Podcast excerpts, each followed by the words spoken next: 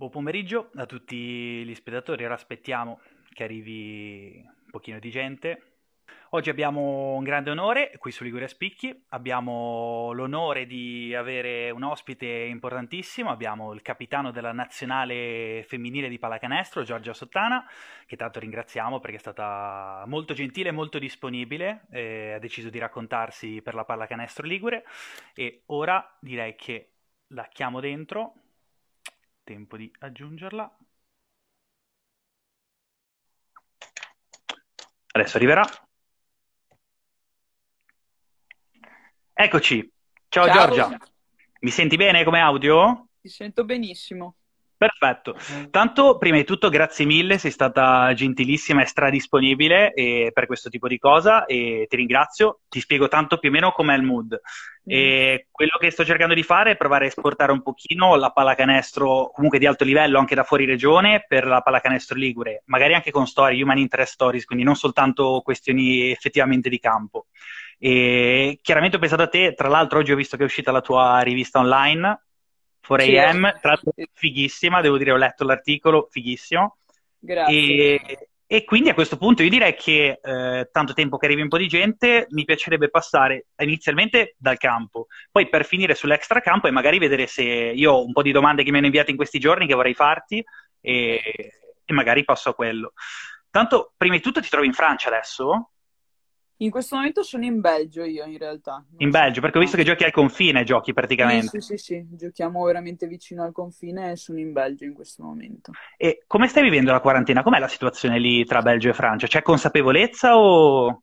Beh, sicuramente penso che mh, la consapevolezza di quello che sta accadendo attorno al mondo sia ormai alta per, per chiunque in qualsiasi paese. In Francia inizialmente si era presa un pochino sotto gamba, ma è anche vero che non era arrivata ehm, così forte come invece c'era in Italia, però penso che adesso abbiano capito l'importanza di quello che stiamo vivendo e, e infatti hanno chiuso tutto, hanno chiuso anche i confini, quindi insomma eh, penso che la consapevolezza ormai ci sia. Chiaro. Invece, iniziando così, eh, per curiosità, eh, tanto vabbè, famiglia cestistica la tua, perché comunque il babbo allena, e tuo fratello ho scoperto tra l'altro curiosando che ha giocato anche a Vado, tra l'altro, qui in Sì. Liguria è stato. E quindi ti chiedo, quanto ha influito questo anche la passione di tuo padre? Perché per esempio qua in Liguria c'è un ragazzo che è figlio di un giocatore della Samp, però ha deciso di intraprendere la carriera del basket. Quindi per te è stato il contrario, sei rimasto nello stesso, nello stesso, tra virgolette, settore di famiglia. Ma in realtà mh, no, nessuno mi ha mai obbligato a giocare a basket. È ovvio che, che in casa si è sempre, si è sempre mangiato pane e basket perché avendo sia papà che Luca che erano ovviamente legati a questo sport, è chiaro che, che ce l'hai sempre davanti agli occhi e quindi sei sono stata un po' indirizzata. Però io penso che l'amore per, per questo sport mi sia, mi sia nato senza che nessuno mi abbia obbligato a perseguirlo e che sia stata una scelta totalmente volontaria e voluta. E per te, tra l'altro, i primi, cioè, i primi passi prima della carriera effettivamente professionistica alla Reyer Venezia, che emozione è stata? 15 anni l'esordio in Serie A? Ho curiosato oggi, 15 anni, che, che emozione Eh, è sì, stata? ero, ero piccolina, ero. Infatti eh, me lo chiedono in spes- spesso che emozione ho provato quando ho esordito, ma onestamente sono passati talmente tanti anni che, che non me lo ricordo. Un po', un po' all'inizio mi dispiaceva dire che non me lo ricordavo e quindi gli dico sempre che è stata una bellissima emozione, però la verità è che non ne ho la più pallida idea. Eh, penso che sia stato sicuramente un momento emozionante. eh, immagino che lo sia stato all'inverosimile anche per me, anche se non riesco a ricordarlo nei dettagli. E quindi mi, mi piace, mi piace pensarlo come, come un momento, un- una piccola svolta della, della mia vita e anche della mia carriera. Hai già interiorizzato tutto, quindi ormai quello è un passo che è talmente indietro da un certo punto di E vista. ce ne sono stati tanti altri dopo che, che ovviamente hanno, hanno influito ne- nella mia- nella mia- nel mio percorso, che ovviamente andare così tanto a ritroso, ormai sono passati 16 anni, quasi 17, insomma è passato tanto tempo. Invece, parlando proprio di, Re- cioè, non invece, parlando proprio di Reyer Venezia, otto anni, otto stagioni importantissime, forse dal punto di vista dei risultati non c'è stata quella gioia che era un po' lo scudetto ricercato, con anche la sfortuna di quella serie con Taranto in cui sei stata anche infortunata. comunque cosa ti porti dietro di quegli otto anni? Ma sai, sono stati otto anni che mi hanno, dove i primi quattro mi sembra che ho fatto con, con un allenatore che era eh, molto esigente ed una persona straordinaria che era Stefano Michelini e che sicuramente mi hanno, mi hanno fatto crescere in modo esponenziale e anche a volte eh, non voglio dire traumatico, ma quasi. Mi ricordo che un giorno sono tornata, sono tornata a casa da scuola e ovviamente facevo degli orari improponibili tra scuola e allenamento e ho detto a mia mamma, mamma guarda che non c'ho, oggi chiama, chiama l'allenatore, digli che non ci vado, no? Perché comunque c'hai 15-16 anni e quindi ho provato a buttarla là, mia mamma, mia mamma mi fa, no, no, te lo chiami tu se, vuoi, se non vuoi andarci, io lo chiamo. Indipendenza pura. Esatto, ho detto, ho capito, vado allenamento. e poi tra l'altro una scelta bella importante, perché hai preso sei andata a Taranto. Tanto, com'era la piazza? Piazza calda? Eh, Taranto era... Taranto in quegli anni lì era una delle due o tre top in Italia. E poi Venezia quell'anno che io sono andata a Taranto in realtà poi è stato l'anno che ha retrocesso in Serie B che hanno, eh, hanno fatto de- de- dei cambi di, di società che hanno, sono ripartiti dalla B. E io sono andata a Taranto che era, era una gran, gran roba, cioè era una piazza caldissima, bellissima, io ho un ricordo pieno d'amore verso Taranto, quindi rimane... Ho fatto solo un anno e mi dispiace, ma poi hanno avuto problemi, problemi economici. Avrei, sarei stata lì, penso, per tanti, tanti anni se non fosse stato che ci sono stati purtroppo altri, altri certo. intoppi. E lì, tra l'altro, hai acquisito il primo scudetto e prima Coppa Italia, no? Giusto? Lì a Taranto? No, la prima Coppa Italia è stata a Venezia. Ah, a Venezia, giusto. Sì. Non mi ricordo esattamente l'anno, ma è stata a Venezia, tra l'altro contro Schio, se non sbaglio, o comunque a Schio. Quindi la mia carriera in realtà è sempre ruotata gira e rigira intorno a, a, a questo polo eh. di tre squadre. Tra l'altro, Schio dopo, esperienza importantissima, ciclo vincente, quattro scudetti, tre Coppe Italia, tre Supercoppe. Un ragazzo di Diego Bologna, di una società qua di La Spezia, mi ha chiesto mi ha detto di dirti qual è stato il minimo comune denominatore di quelle stagioni. Quando pensi a quelle cinque stagioni, sei ora non mi ricordo di preciso, qual è la, la cosa chiave che ricordi, che hanno in comune tutte? Ma è difficile dirlo perché ogni, ogni anno è stata comunque una stagione a sé.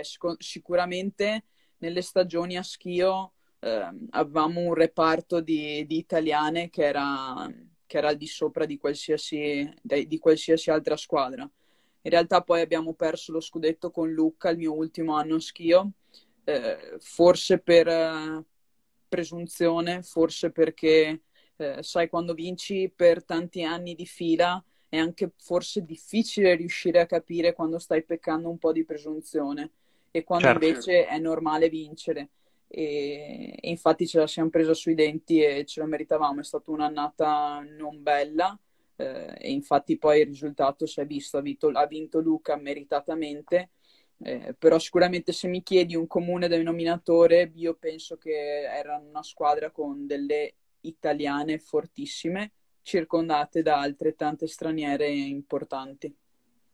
Poi dall'Italia ti sei mossa, è stato il momento in cui sei andata fuori, prima a Montpellier, poi il Fener e ora a Flam Carolò.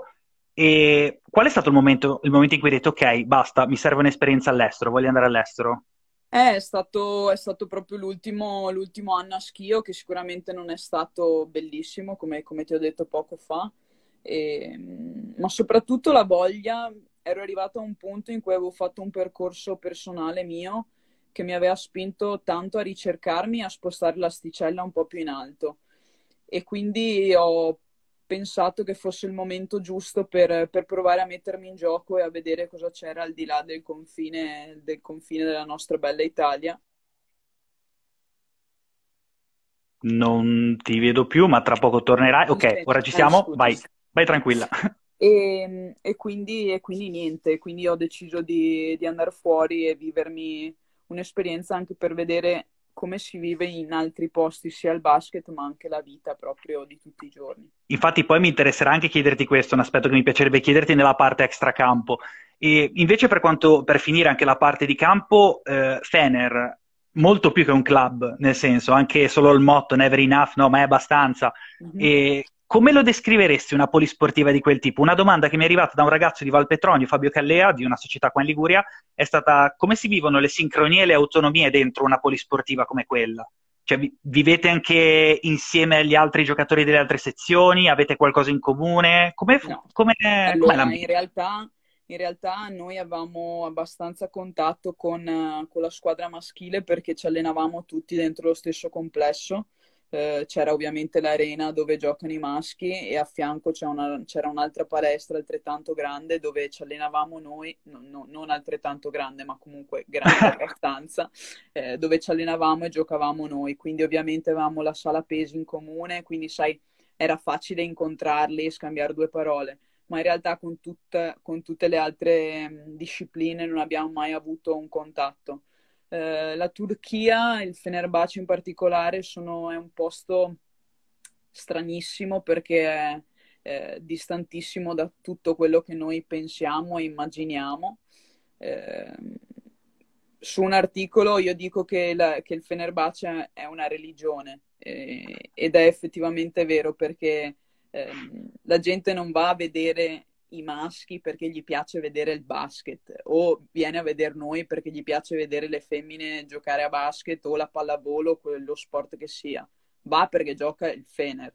Cioè, vanno solo e unicamente per sostenere i colori. Poi ovviamente certo ci sono gli appassionati che gli piace il basket e tutto, ma se tu giri, noi giravamo l'Europa, avevamo più eh, tifosi quando giocavamo fuori dalla Turchia o comunque fuori da Istanbul che quando giocavamo in casa, per farti capire... Ma, ma di turchi all'estero o proprio di appassionati anche sì, di altri? Tur- turchi all'estero, turchi che tifano Fenerbahce all'estero. E quindi cioè, ci sono stati posti in cui giocavamo in casa praticamente pur essendo eh, fuori casa, quindi è per far, farti capire che non succede mai nella storia che una squadra italiana, francese o di qualsiasi altra eh, di qualsiasi altro Caratura, paese europeo, sì, che abbia, che abbia, un ritorno così, è certo. pazzesco. Certo. Invece, capitolo nazionale. Allora, esordio a Bormio nel 2007 per te, se non sbaglio con la Slovenia, ma potrei anche sbagliarmi su questo. E che ehm, ricordi hai di quel momento? E un ragazzo, Samuele Barba del CUS Genova, una squadra qua di Genova, chiede proprio l'emozione del momento, cioè quando sei lì e stai per entrare in campo, hai questa canotta addosso, te la guardi, cosa pensi? Ti passa tutta la carriera davanti, non pensi? Qual è la eh, reazione? È difficile. Eh, beh, adesso sicuramente do un peso e una consapevolezza diversa rispetto a quando magari era nel 2007, 2007 quindi stiamo sempre parlando di 1700 anni fa più o meno. Vabbè dai, non troppissimi, dai, non buttarti giù così. Beh, insomma, sono, so, sono, sono, parecchi comunque anni fa. E, ehm, sai, ero giovane, un po', un, un po' ingenua, insomma, sai, quando vai un po' allo sbando e dici che bello, sono in nazionale, ma in realtà non sai esattamente quello che ti sta succedendo, eh, perché eh, sei presa dal momento. Adesso devo essere sincera che quando mi metto la maglia della nazionale ne sento tutto il peso, sono un po' di anni, eh, 3-4 anni, anche di più forse, che, che in realtà do una grandissima importanza quando vado in nazionale non che prima non gliene dessi, gliene ho sempre data, ma è più consapevole, è più sentita, è più ti metti la maglia addosso e senti che ti metti addosso comunque il vestito di altre milioni di persone. Sì, mi ricordo una frase di Cecilia Zandlasini, per esempio, che sente il fuoco dentro quando indossa quella canotta, sente proprio una, una cosa diversa e quindi posso, immagin- posso solo immaginare ovviamente, però immagino Invece ricordo agrodolce, eh, l'antisportivo, quello famoso, è una cosa che si digerisce quella o è una cosa che passa col tempo? Ti sei dato una spiegazione a distanza di qualche anno? Mi stai sparendo, ma torni a breve sicuro? Ok, sì, ci siamo. Scusami, vai. ma c'ho l'internet. vai tranquilla, vai. non ti preoccupare. Vai. Eh, allora, io ti giuro, penso che quando farò un'intervista e non mi chiederanno questa domanda qui, andrò a ubriacarmi fino a, a scoppiare. È inevitabile, perdonamelo, però è, e... è inevitabile. E quindi ti rispondo esattamente come rispondo a tutti ed è il mio pensiero vero. Io penso che onestamente sono passati quattro anni, tre anni, quanti ne sono passati non lo so neanche più, ma ne sono passati tanti. E mm, sicuramente in, nel momento è stato, è stato, un qualcosa di, di forte e difficile da digerire, ma in realtà io ci ho messo pochino a digerirlo, cioè dopo due giorni per me era già digerito perché... Eh, passato il dolore di vederti portare via in un certo qual senso, un qualcosa per la quale hai lavorato, hai lavorato tanto sicuramente disturba. Eh, però poi come, come mi piace ricordarmi, io penso che noi avevamo del tempo per poter rimediare a quel fallo e in realtà non l'abbiamo fatto durante la partita, abbiamo, avevamo ancora 8-9 secondi da giocarci sì, chiaro. Quindi vedi dall'altra parte, diciamo, vedi il rovescio della medaglia un pochino, certo, magari. Perché, perché comunque, comunque, l'arbitro può aver commesso un errore che poi eh, col senno di poi in realtà hanno cambiato il modo di... Quel, quell'antisportivo là ha cambiato il modo di chiamare tutti gli antisportivi perché è stato un, un, un, evento, diciamo. un evento, che ha cambiato tutto, cioè anche, anche con i maschi adesso chiamano antisportivi per ogni cosa e io penso che arrivi proprio da quello, perché fatalità è successo nelle stagioni dopo. Però onestamente che si parli ancora di questa cosa dopo tre anni mi sembra, mi sembra un po' esagerato, visto anche che abbiamo fatto un europeo, non dico imbarazzante, ma comunque sotto le nostre aspettative eh, la scorsa estate. Cioè, ho capito cosa dici. Non deve essere una scusa per non parlare di altro, chiaro. Esatto, esatto. Cioè, nel senso, ormai sono passati degli anni, non si può tornare indietro. L'arbitro può aver, può aver commesso un errore. Eh, noi quante volte sbagliamo? Sbaglieranno anche loro. E quindi cioè, bisogna perdonare, andare avanti e soprattutto guardare a noi stessi, a quello che potevamo migliorare e far meglio, che sicuramente ce n'era tanto di, di migliorabile. Parlando di arbitri, tra l'altro un arbitro genovese mi ha detto essere il tuo arbitro preferito, simpaticamente ti saluta Paolo Puccini, ma ti saluta e, e invece ultima cosa, diciamo, legata esclusivamente al campo, invece non posso non chiederti il ricordo più bello invece con la canotta azzurra, quello che più ti rimane dentro. Se ce uh. n'è uno, ammesso che ce ne sia uno in particolare.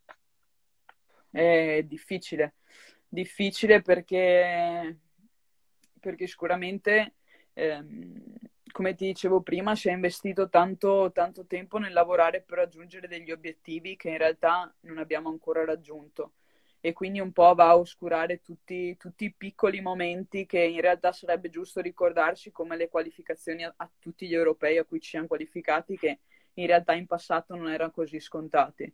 Eh, non c'ho un momento, un momento particolare di, che, che, mi ricordo con, di dire cavolo quello è stato il miglior momento.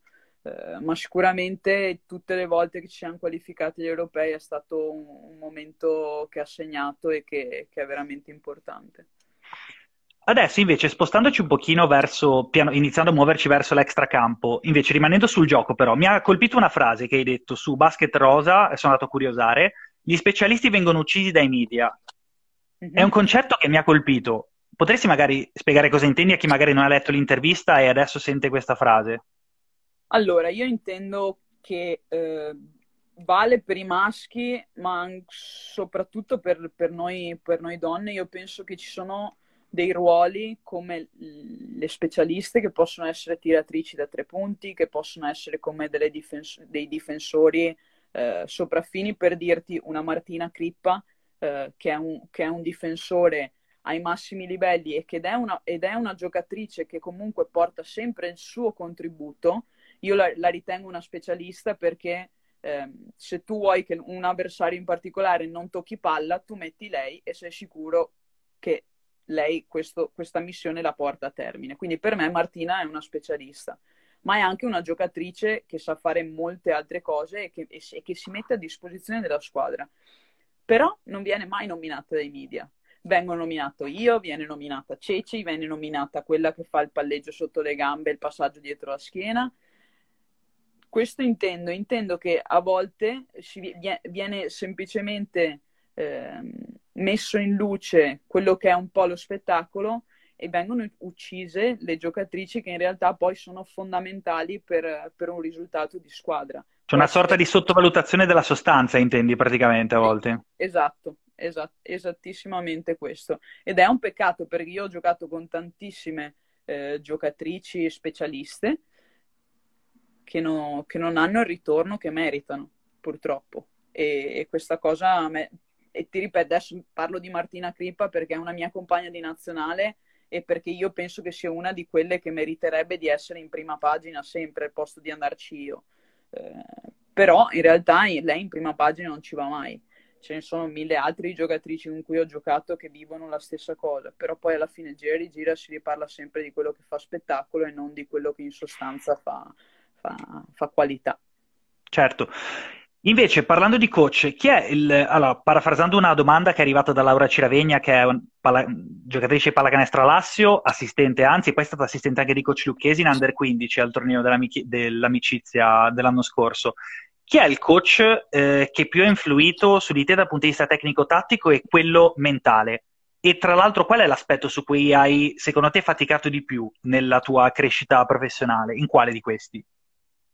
Ma Ammesso allora... che uno più degli altri, magari è stata una cosa flat o... Ma sicuramente ci sono stati eh, nella mia crescita tanti allenatori che hanno portato il loro, il loro contributo e che hanno, che hanno voluto eh, farmi crescere. Alcuni magari eh, nella mia crescita ho dovuto combattere tanto con, con qualche allenatore che voleva per forza mettere il suo mattone. Non so come spiegarlo. Ho capito. Cioè, come se volesse dire anch'io ci ho messo del mio per farti diventare Giorgia Sottana o, o la giocatrice che sei, quando in realtà se, se, si viaggiava un po' più tranquillamente magari mi sarebbe rimasto più impresso. Sicuramente un allenatore che, che mi piace ricordare sempre è Andrea, Andrea Capobianco, perché con lui ho avuto un inizio di, di amore e odio. Eh, in realtà la nostra, dico sempre che la nostra relazione è nata in una salita ripida quasi a testa in giù, eh, per poi in realtà rivelarsi una relazione eh, da parte mia e anche da parte sua molto vera, perché mi ha spinto a crescere come persona, molto più che, che come giocatrice, che poi in realtà la crescita di giocatrice è avvenuta di conseguenza, ma sicuramente lui è stato uno che mi ha, mi ha costretto non di forza, ma comunque mi ha costretto a ragionare. Io penso di essere stata brava ad aver colto che forse dovevo farmi due domande e, e, in realtà poi adesso credo che se sono la persona che sono e ho fatto il percorso che ho fatto, sicuramente tanto lo devo, lo devo anche a lui.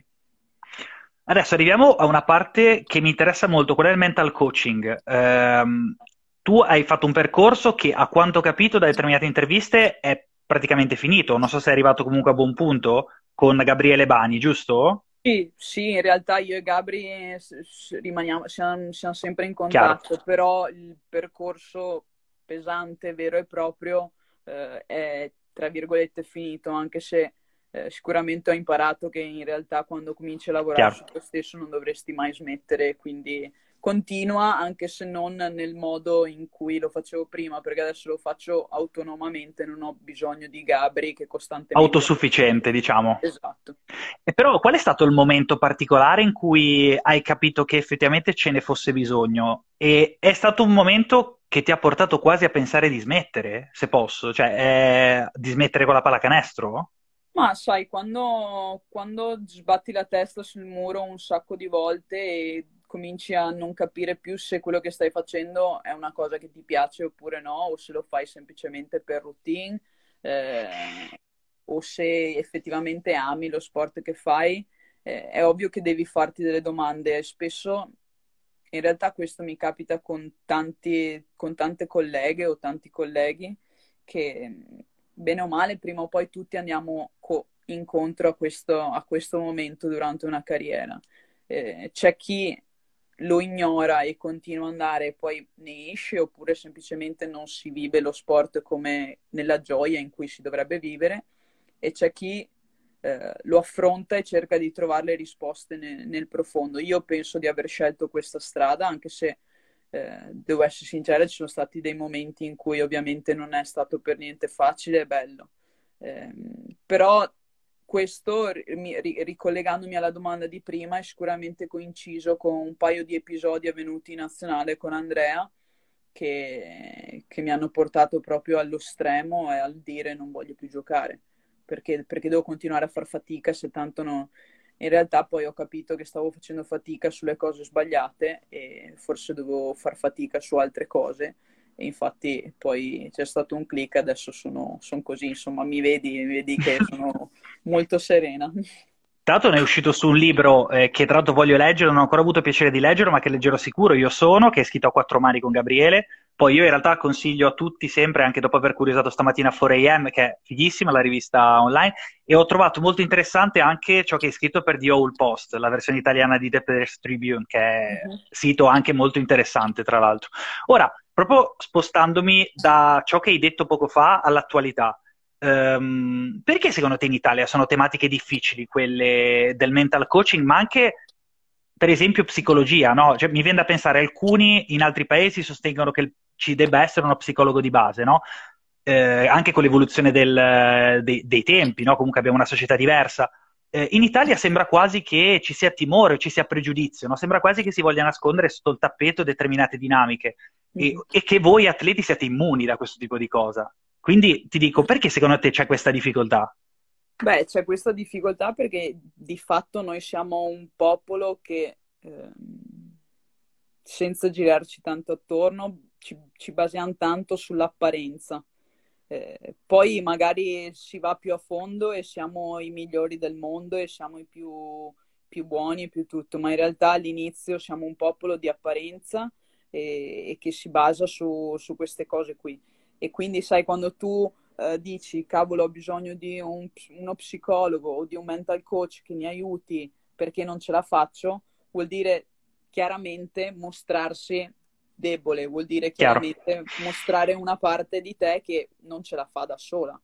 E, e penso che sia questo il, il, il, il, motivo per la quale in Italia si faccia fatica a parlare di queste cose qui.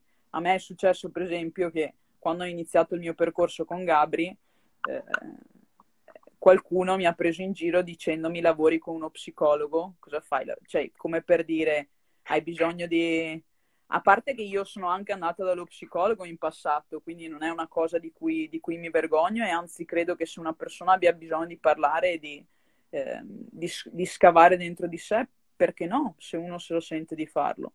Eh, però in realtà il lavoro del mental coach non ha niente a che fare con quello che fa uno psicologo e te lo posso assicurare perché ho provato entrambe le cose, quindi so benissimo un percorso da, di mental coaching com'è e so com'è un percorso di uno psicologo. Quindi in base al bisogno che uno ha, sceglie quale percorso, quale percorso fare. Invece, sempre ritornando ai The Players Tribune, eh, il discorso è che vorrei porti. Allora, eh, forse il basket è un po' un'isola felice da questo punto di vista, perché comunque ci sono eh, personalità tipo te, tra l'altro, tipo anche altri atleti che si espongono. Però in Italia comunque tendenzialmente è difficile trovare atleti che si espongano così tanto in determinati argomenti di attualità. E ti chiedo, secondo te è un po' la nostra società che anestetizza gli atleti? O sono i, o sono i media che magari tendono a non andare troppo a fondo e a limitarsi ba- banalmente al campo, che poi banale non è, ma c'è anche altro? Guarda, sicuramente è un eh, è un po' entrambe le cose, però è anche vero che eh, non è solo nella nostra società italiana o europea, anche in America questa cosa succede eh, ed è per questo che vengono fuori tanti giocatori che magari soffrono di depressione, hanno problemi a, a, a gestire la cosa. Perché guardavo l'altro giorno un, un mini documentario sul su sito dell'Eurolega eh, dove c'era una tavola, una tavola a quattro che parlavano e c'erano anche due giocatori e dicevano alla fine noi eh, siamo visti come, come atleti, eh, veniamo comunque sempre rimandati alla figura dell'atleta, però in realtà noi siamo molto di più del semplice giocatore di basket. Però veniamo sempre etichettati come giocatori o giocatrici, ah, Giorgia la giocatrice o Gigi Datome il giocatore o che ne so, che alla fine arriviamo a sentirci solo e unicamente quello. E Una sorta di azione, diciamo. Certo, entri, entri, in un loop dove tu pensi di essere solo quello. in realtà penso che non, non, per, non per tutti sia facile capire che in realtà siamo molto di più di semplicemente questo. Sicuramente non aiuta il fatto che tutto ciò di cui parliamo quasi sempre sia eh, solo e unicamente basket, anche se in realtà adesso si sta aprendo un po' di più questa cosa nel parlare di altro. Un altro argomento che, di cui mi piacerebbe parlare con te è il discorso parità di genere. Un'idea, la pallacanestro secondo te tende a promuovere la parità di genere? Cioè mi rifaccio al fatto per esempio che magari al campetto non è impossibile beccare un ragazzo che abbia la tua canotto, quella di Cecilia o quella di Raffaella Masciadri. Dico, secondo te è un tipo di sport che promuove più di altri la parità di genere? Ma onestamente mi viene difficile risponderti a questa domanda perché si discute tantissimo di questa cosa, de, di avere la parità tra, appunto, tra i due generi, ma faccio fatica a darti, a darti una risposta perché penso che ci sarà sempre una disparità. Basket, calcio che sia, pallavolo, ci sarà sempre. Eh, o quantomeno, eh, anche se in minima parte, si vedrà, si vedrà sempre. Sicuramente magari trovi uno che abbia la mia maglietta, ma non ne trovi dieci che ne abbiano la mia maglietta come hanno quella di Melli o di Bellinelli. Adesso ti dico due nomi così a caso. Penso che stiamo pian piano accorciando il gap tra le due cose, ma onestamente vedo ancora la strada molto molto lunga. Ci sono ancora troppe, eh, troppi pensieri non positivi verso noi giocatrici o verso le calciatrici quindi dif- non so, mi viene, mi viene, tanto difficile vedere un raggiungimento di parità a breve. Non credo che il basket sia diverso dal calcio in questo o diverso dalla pallavolo. Penso che la differenza ci sia e basta.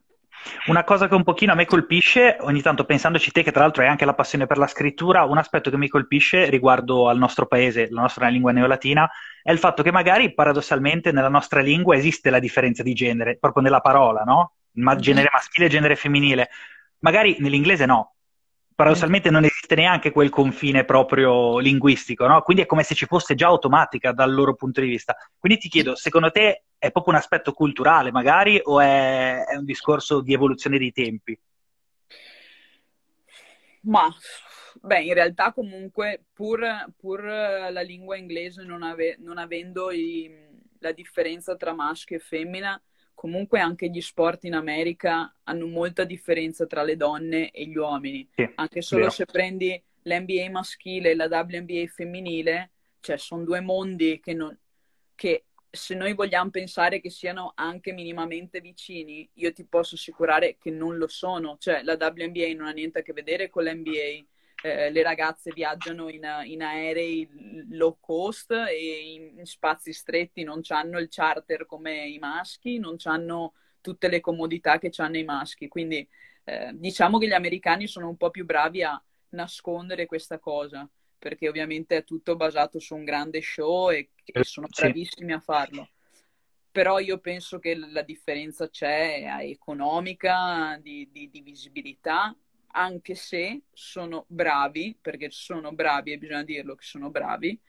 a far finta che non ci sia questa differenza. Un grosso palcoscenico praticamente. Certo, però in realtà poi così eh, le donne riescono comunque ad avere un ritorno perché ne parlano, ok? Quindi ne parlano tutti e parlano, parlano delle donne, parlano de, eh, delle calciatrici, eh, le, po- le, pompano, nel senso che ne, ne, ne, viene parlato tanto e di conseguenza comunque è questo che si vuole, è questo che si vuole, anche gli sponsor, la gente attorno, vuole che se ne parli, questa è in sostanza. E noi invece non lo sappiamo fare, cioè onestamente apri la gazzetta e non parlano mai di sport femminile, apri qualsiasi altro eh, e non c'è mai una, un, l'immagine di una donna che gioca o che non gioca c'è stato un po' quando, quando Ceci ha fatto il boom che è andato in WNBA, allora sì se ne è parlato un po'. Poi? Chiaro, finita lì. Cioè, capito. E la cosa che mi piacerebbe chiederti è, Turchia e Francia, per la tua esperienza, sono vissute diversamente queste tematiche di parità di genere a livello sportivo, di parità di genere, anche di discriminazione magari, nel senso, hai magari vissuto esempi o hai visto situazioni? Come sono vissute in questi due paesi in cui tu hai avuto comunque grosse esperienze? Ma onestamente è difficile perché la Turchia ha un livello, ha una cultura completamente diversa rispetto, rispetto, alla cultura europea, anche se io vivendo a Istanbul non l'ho vissuta tanto perché Istanbul è una città assolutamente europea. Sì, sì, non eri nella parte peninsulare, diciamo, eri nella esatto. parte... Però già se tu ti muovi di 50 km fuori da Istanbul, entri in un mondo che è completamente un altro mondo, per dirti le le donne col velo nero, eh, sicuramente non c'è una squadra di basket lì, cioè per dirti comunque si, si sente, penso che si senta molto di più la differenza tra uomo e donna in un paese come la Turchia. In realtà in Francia il basket maschile, a parte quest'anno che c'è stato Lyon che ha fatto l'Eurolega, in realtà poi non è che se ne senta tantissimo parlare tanto quanto non è che si senta tantissimo parlare del maschile. Almeno questa è la sensazione che, che ho avuto io. Eh, e il seguito che c'è nel femminile è veramente, veramente alto. Probabilmente grazie anche al fatto che comunque la Francia nazionale femminile ha sempre fatto molto bene a livello di, di, di competizioni europee e mondiali, quindi ovviamente c'è un seguito incredibile. La tradizione, chiaro. Esatto. Invece aspetto culturale, Turchia, l'hai toccato prima, qual è l'aspetto culturale che più ti ha colpito? Sia per contrasto, magari anche per analogia. La cosa che pensi alla Turchia, la tua esperienza di due anni, due anni e mezzo, non ricordo, che ti ha colpito? Dici, eh, questa cosa, chiaro che sono tante, però una in particolare? Ma del, del vivere a Istanbul, la cosa che eh, ce, ne so, ce, ne sono talmente tante. Se mi dici Istanbul, la prima cosa che a me viene in mente è il traffico e la quantità immensa di gente che c'è. Eh, culturalmente la, è bellissimo perché in qualsiasi momento de, dell'anno, in qualsiasi momento del giorno, in qualsiasi momento anche della notte, eh, tutti bevono il tè sempre e comunque. Sanno, fa, fanno, ci sono dei, dei, dei bar che vendono, cioè che vendono, che danno solo tè, massimo caffè, non puoi bere alcolici, quindi entri proprio in un, in un mondo, in una cultura molto diversa dalla nostra, perché ti immagini da noi, vai in centro a Roma e c'è il bar che fa solo il tè o il caffè? No, cioè sarebbe certo. che, non ti, che non ti dà lo spritz, no, è impossibile, non lo penseresti mai. Invece, però è, è, pazzesco perché tu ovunque vai vedi la, la, gente fuori che beve il tè in questi bicchierini eh, di vetro e tin tin tin senti sempre perché mescolano il, lo zucchero. E questa è sicuramente la più grande, la, la, cosa che mi viene in mente così a, a caldo. E tra l'altro mi hai anticipato l'aspetto culinario, vero kebab, la baklava, tra l'altro Buonissimo, totalmente non dietetica, però dolci, uno dei dolci più buoni che abbia mai assaggiato in vita mia, ne, ti sei fiondata di baklava o no? Di baklava o no? Ma io no, non sono una grandissima amante di, di dolci, devo essere sincera, quindi non, ehm, non, non, ne ho mangiate a quantità industriale, però sicuramente eh, merita. Avevo, avevo, paura prima di andare in Turchia sto aspetto culinario, perché ovviamente venendo dall'Italia si ha sempre un po' di, di timore quando ti muovi, perché viaggiato, certo. ho viaggiato in tanti altri paesi dove è veramente da piangere quasi. E invece in Turchia si mangia da Dio, cioè si mangia veramente bene e, e ogni tanto devo dire, devo essere sincera, mi manca la, la cucina turca. Eh, ah sì? Quindi... Eh, vedi? No, no, sì, sì, ma si mangia veramente, veramente bene. Poi li, i prodotti senti che sono prodotti di qualità, cioè lo senti che, veng- che il pomodoro viene su dal terreno, che, che comunque ha un clima diverso, ha un gusto diverso. Sì, sì, sì. Eh, sì. Quindi sì, buonissimo. La Turchia, la cucina turca merita. Invece adesso ci spostiamo un attimino di nuovo sul parquet, ti faccio le ultime due domande e poi ti leggo qualche domandina che mi hanno girato dei ragazzi tra arbitri e giocatori e allenatori e poi giuro Vai, ti libero. Soprattutto gli arbitri voglio io. Eh. Tra l'altro, eh, arrivano, arrivano. Allora, ehm, se dovessi descrivere con qualche aggettivo Raffaella Masciadri, eh, comunque è stata una colonna enorme eh, della nazionale italiana, dovessi scegliere due aggettivi con cui descriverla. Noi tanto abbiamo avuto la fortuna qui in Liguria di assistere alla sua ultima partita, anche se vabbè, chiaramente con un pochino di polemica per il fatto del non essere scesa in campo no, però con la Svezia in occasione della qualificazione. Se dovessi descriverla, come la descriveresti? Ma sicuramente è una grandissima lavoratrice perché in, tutto, in tutta la sua carriera l'ho vista, l'ho vista sempre lavorare tanto, anche quando era, era verso la fine, insomma, anche quando poteva magari permettersi di, di, di rallentare un pochino. E, ed è una persona molto, molto ordinata, molto dentro al suo, al suo schema e che sa sicuramente quello, quello che fa e dove vuole, dove vuole arrivare e in qualche modo ci arriva. E poi, in ultima battuta, Giulia Soggi, una ragazza di Unica Basket Genova, che è una società qua del capoluogo Ligure, ti chiede se sei soddisfatta della tua carriera, se hai un rimpianto o... Ma guarda, onestamente devo, devo dire che, che, se, mi guardo, se mi guardo indietro, eh, penso di aver fatto un percorso eh, molto importante perché ha avuto tanti, tanti up and down e quindi e sono sempre riuscita a, ad andare oltre tra infortuni, momenti sì, momenti no. Quindi sì, sono, sono contenta della mia carriera e sono contenta di, di, quello che ho fatto e spero ancora di, di fare qualcosa, insomma. Beh, direi di sì, nel senso... allora, adesso ti leggo qualche domanda che mi è stata inviata in questi giorni dai ragazzi qua in questa regione. Allora, un arbitro, Stefano Vozzella, che ti chiede, la gara che ricordi con più piacere è quella che ricordi con maggior rammarico? Tosta questa. Sì, tosta. Mm, allora, sicuramente quella che, che adesso mi viene in mente, che ricordo con maggior piacere, sicuramente il, il, mio primo scudetto, la partita de, del mio primo scudetto perché mm, è stato, un, è stato, bellissimo ed è stato in un ambiente caldissimo come quello di Taranto e me lo ricordo come fosse ieri, ho ancora i brividi. Eh, rimarrà sempre forse il più bel ricordo sportivo che ho.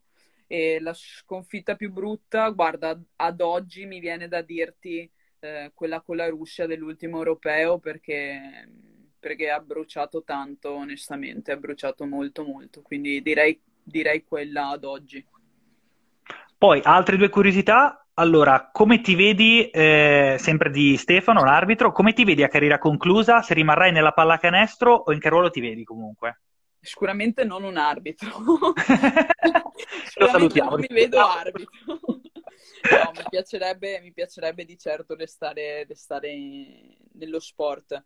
Eh, non lo so in che ambito. Qualcuno mi chiede se voglio diventare allenatrice, io dico che spero di no per i giocatori o giocatrici, perché penso che sarei eh, tremenda, eh, però sì, certamente mi vedo, non, non, credo di riuscire a immaginare una vita senza lo sport. Non lo so in che, in che veste, ma pian piano lo scopriremo. E poi l'ultima curiosità di Stefano ti chiede se sei mai stata vicina alla WNBA sia in maniera ufficiale che ufficiosa. Sì, c'è stato, c'è stato un momento, adesso, mi sa che era tra l'altro dopo la mia stagione a Taranto, se non ricordo male, ehm, che c'era stato un, un invito per un, per un, training camp, eh, che in realtà poi non è mai andato in porto perché si cominciava subito il raduno con la nazionale, io in quel, quell'anno lì ho detto, cioè, se devo andare in WNBA vado perché vado, non vado a fare il training camp e mi perdo metà, metà raduno della nazionale. E quindi ho preferito semplicemente farmi il raduno e l'europeo, che in realtà quell'anno è stato l'europeo in Francia. E, e niente, quindi sì, c'è stata la possibilità che poi non, non si è mai concretizzata e, e non sono mai andata. Tanto qui nei commenti scrivono Res allenatrice e Sottana general manager, quindi iniziano già a fare, a fare ipotesi. no, no, in caso, in caso io faccio allenatrice, cioè, però... Allora, invece, un'altra domanda dalla pallacanestro a Lassio qua. Allora, è vero che quando giocavi i tornei misti facevi il mazzo ai maschi giocandoci contro? Non so se è una reminiscenza o, è, o qualcosa. Beh, sicuramente quando ero, quando ero, piccolina e giocavo contro i maschi e gli facevo il mazzo anche ai maschi, ma era in quell'età in cui le donne erano, le, le ragazzine erano già magari un po' più avanti rispetto, rispetto, ai maschi, sai che c'è quell'età di mezzo in certo. cui noi donne siamo una, un passo più avanti, eh, anche se in realtà lo siamo sempre, adesso non vorrei dire però. e... Lo dico giustissimo, nulla da dire. Quindi sì, può essere che sia successo che a qualche maschio ho fatto il mazzo, sì.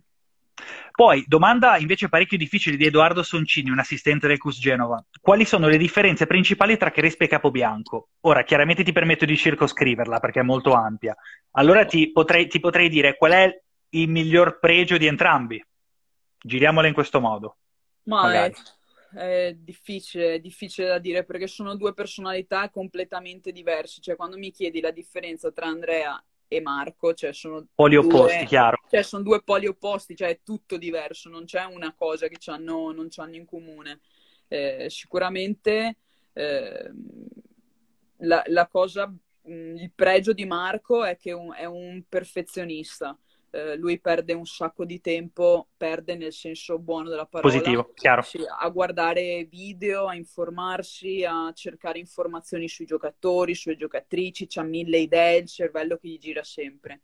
Eh, Andrea sicuramente a livello umano è, è, è una persona con 10 più davanti perché sa come parlarti, sa come prenderti, eh, sa come interagire con, con la persona che c'ha davanti direi che questi sono i due pregi che io affibbio a uno e all'altro. Invece, muovendoci verso le ultime tre do- domande ormai che mi hanno fatto i ragazzi qua da Liguria, allora eh, Andrea Raffo, ex allenatore del Cusinova in promozione, ti chiede: è giusto a tuo avviso un metro diverso nell'allenare una donna o un uomo o è fonte di discriminazione? Ov- ovvero, cercando di parafrasarla, è, eh, è giusto che ci sia un approccio diverso oppure è veramente una sovrastruttura? Ma guarda, io penso che ci debba essere un approccio diverso non tra uomo e donna, ma tra persona e persona. Nel senso che magari a me puoi insultarmi e non mi fai niente, e magari a un'altra, perso- a un'altra persona, magari anche maschio, se lo insulti, eh, gli distruggi la vita per farlo uh, drastico. Quindi certo. la risposta per me è no, non deve esserci un modo diverso tra uomo e donna, ma deve esserci un modo diverso di interagire tra, da persona a persona. Gli allenatori devono essere bravi a capire chi ci hanno davanti. Un discorso di empatia, diciamo, quindi. Certo, un discorso di empatia. Sai, si parla sempre degli allenatori, della loro bravura tecnica o meno, quando in realtà io penso che un allenatore bravo sa come parlare ai suoi giocatori e li conosce, quindi sa esattamente cosa può dire ad uno e cosa può dire a un altro. E purtroppo invece si, si perde a volte spesso così tanto tempo a pensare a, alla, alla qualità tecnica che ci si perde di vista la qualità umana, che poi è la cosa più importante. E tra l'altro parli già da allenatrice, non so se te ne rendi conto, ma stai già parlando da, da futura allenatrice. Invece, allora a questo punto hai già risposto anche alla prossima, perché la domanda di Fabio Callea, giocatore, giocatore di Valpetronio, era cosa può indirizzare un allenatore verso la pallacanestro femminile piuttosto che quella maschile. A questo punto, non essendoci magari differenza di genere, essendo più una questione caratteriale, differenza grosso modo non c'è mi diresti? Ah, sicuramente, beh, un allenatore, un allenatore che, che, se, che, va nella femminile sicuramente non può aspettarsi che le donne schiaccino o che si facciano la up sul tabellone, però sicuramente è un mondo che, che, va scoperto perché noi donne abbiamo delle dinamiche sicuramente diverse dagli uomini. Eh, le dinamiche di uno spogliatoio di una donna eh, penso che siano diversi rispetto a quelli degli uomini, almeno stando a sentire, confrontandomi con mio fratello o con altri compagni giocatori. Eh, però secondo me poi una donna quando riesce a capire come parlarci ti dà veramente tutta se stessa. L'uomo non lo so, onestamente. E tra l'altro hai colto un punto, una curiosità che ho. A volte si legge, eh, d'accordo o no, magari su alcune proposte, magari anche ufficiose, uff, eh, dal punto di vista così, proposte mediatiche, come per esempio nel tennis, no? Sai che nel tennis ci sono differenze dal punto di vista di regole tra maschi e femmine. Come prendi questo tipo di, dico proposte perché poi non sono mai state poste ufficialmente, però come prendi questo tipo di differenza dal punto di vista, cosa ne so, dell'altezza del canestro, di dinamiche di tempo, come sono secondo te? È tra virgolette offensivo o, o ha il suo senso? No, io credo che possa avere il suo senso entro un certo limite nel senso che io nel 2005 mi sembra fosse, hanno fatto la prova di abbassare i canestri durante una Coppa Italia, quindi avevano fatto la Coppa Italia mas- eh, femminile abbassando i canestri, perché stavano pensando di portare il, il canestro più basso in Italia. In realtà, cioè, obiettivamente, che tu mi abbassi il canestro di 10, 15, 20 centimetri, credi, credi che io domani arrivo in palestra e schiaccio o faccio qualcosa di diverso da quello che faccio adesso? No penso che il pallone più piccolo sia, una, sia stato un passo interessante e fondamentale, eh, però per il resto onestamente non vedo dei grossi cambiamenti che devono essere fatti in campo femminile. Non lo prendo come una discriminazione, credo che in certi sport sia necessario, per esempio nella pallavolo la rete più bassa credo sia necessaria rispetto ai maschi perché ovviamente è uno sport molto diverso rispetto al basket. Per il resto, onestamente, non, non credo che si debbano fare dei grossi cambiamenti tra un genere e l'altro. Invece, ultimissima domanda, sempre di Fabio Callea, eh, ti chiede se le medaglie delle nazionali giovanili possono dare un input per un nuovo ciclo, sia maschile ma soprattutto femminile, direi. Guarda, io me lo, lo, spero e me lo auguro. Io penso che ci sia del, del materiale umano e, e sportivo eh, non indifferente e credo che, le, che, queste medaglie ne siano appunto eh, il risultato. Però non, può, non, non, ci si può fermare a sperare che questa cosa poi si rivolti nella, nelle, nelle categorie senior. Bisogna fare una programmazione, bisogna che la gente stia dietro a queste ragazze e a questi ragazzi per fargli crescere e farli arrivare pronti a una categoria senior che non è assolutamente quella dell'under 14, 16, 18, 20. E purtroppo a volte penso che manchi questa programmazione qui e bisognerebbe invece farla di più perché poi si dice eh, ma nelle giovanili abbiamo così tante, così tante medaglie. Eh, ho capito però poi non arrivano pronti. nel... cioè, non, non, dan- non, creiamo una continuità nel, in quello che è il lavoro giovanile a quello che è il lavoro senior. Ora, prima di congedarti, ti chiederei: abbiamo per esempio raga- alcuni ragazzi che si stanno affermando, che sono affermati a livello di nazionale giovanile. Eh, recentemente ho avuto ospiti, per esempio, Matilde Pini e Arianna Rado, che sono state l'anno scorso al Trofeo dell'Amicizia con l'Under 15, tra l'altro vincendolo. E cosa ti sentiresti di dire a chi si approccia a questo percorso all'inizio, giovanissima età, con, nazionale, con le nazionali giovanili, dal lato della tua esperienza? Ma io mi sento di dire che sarà. Non mi sento di mentirgli e dire che sarà tutto rose e fiori. Io penso che debbano prendere consapevolezza che eh, un percorso per diventare una giocatrice di basket è un percorso comunque eh, difficile che le, le, metterà sotto pro, a, a, a, prova, a dura prova, perché a, certo, a un certo punto dovranno fare delle scelte, dovranno scegliere se studiare di più e giocare di meno o se giocare di più e studiare di meno, se uscire con gli amici oppure andare a letto prima, insomma ti mette davanti a delle scelte e tu devi essere bravo e consapevole che sarà così, perché se ci aspettiamo che si arriva a giocare in Serie A e in nazionale eh, con, con il tappeto rosso, io penso che non sarà così e non sarà così per nessuno, ma non solo nel basket, ma anche nella vita. Quindi mi sento di dirgli di, di prepararsi, che ci sarà una strada sicuramente bellissima e piena di soddisfazione, ma anche che richiederà un qualcosa in cambio. Perfetto Giorgia, guarda, sei stata gentilissima, io continuo a consigliare chiaramente a tutti quelli che mi chiedono il tuo libro e tutto, perché sia il libro che la rivista online, fighissima, ti ripeto, con eh, l'intervista Owens oggi fantastica, letta prima della diretta. Ti ringrazio, sei stata gentilissima e disponibilissima, non era scontato, quindi ti ringrazio Grazie e in bocca al lupo per il proseguo della carriera lì in Francia, sperando di tornare sui campi il prima possibile. Speriamo, speriamo, anche se la vedo un po' lunga, però ti ringrazio. Dai, grazie mille. Grazie a te, ciao. Grazie, ciao, ciao. ciao.